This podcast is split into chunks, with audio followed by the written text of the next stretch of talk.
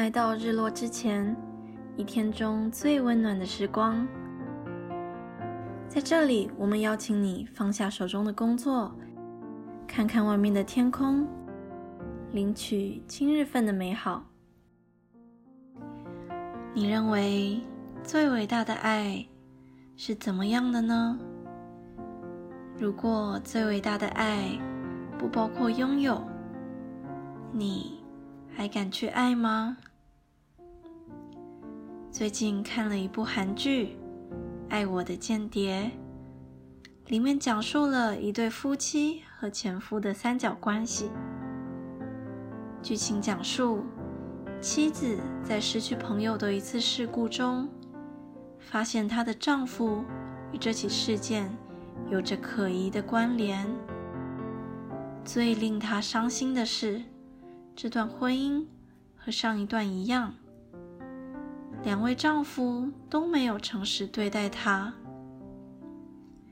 她一直认为是个旅游作家的前夫，其实是个国际刑警。因为要参与各种危险的秘密任务，他没有让妻子知道自己的身份。也常常因为工作无法待在妻子身边，即使他很爱他的妻子，也因为自己的无能为力，认为自己无法给予妻子幸福，最终离开了他。几年后，作为案件负责人的前夫和妻子再次相遇了。在调查的过程中，前夫看着前妻不但一直在谎言和现实中被拉扯，还要为欺骗自己的爱人而担忧，仿佛看到了当时自己对妻子留下的伤害。他无比的后悔，以前的他以为自己的离开能够给予妻子自由，若当时的自己能勇敢一点。强大一点，或许妻子也不用经历这样的痛苦。另一边，妻子从第三方的解释中理解了前夫当时的困境。当时的他为了拯救另一个生命，没有在妻子最需要他的时候待在他身边。这么多年来，对前夫的埋怨和痛苦。瞬间化成了大海般汹涌的内疚。当时，独自承受一切的前夫该有多痛苦，多寂寞？他为什么只看到了前夫的谎言，却没有看到这些谎言背后，全都是想要保护他的爱和温柔呢？虽然他们彼此都对上一段婚姻持有遗憾，但妻子认为过去的事已无法挽回，她不想再犯一次同样的错误，于是决定直到最后都不能抛弃她现任的丈夫。听到这番话，前夫虽然痛苦。但因为他依然深深的爱着这个女人，他决定毫无保留的去帮助他们，并且保护他们。看着他的前妻与现任丈夫的关系渐渐修复，他很欣慰，因为他认为他付出的爱不用得到回报。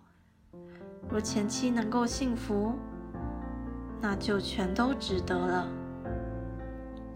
以前的他们彼此拥有，却没有彼此珍惜。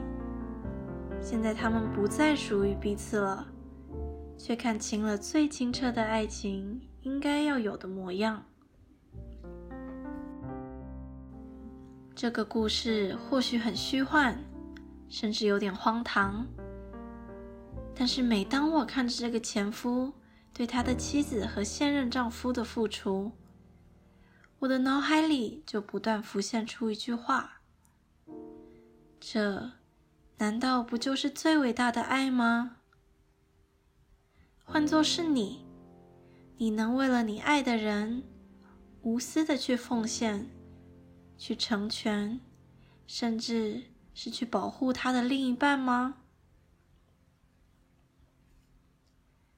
在现实生活中，当我们与相爱的人分开后，身边的朋友总会劝你赶紧忘了他。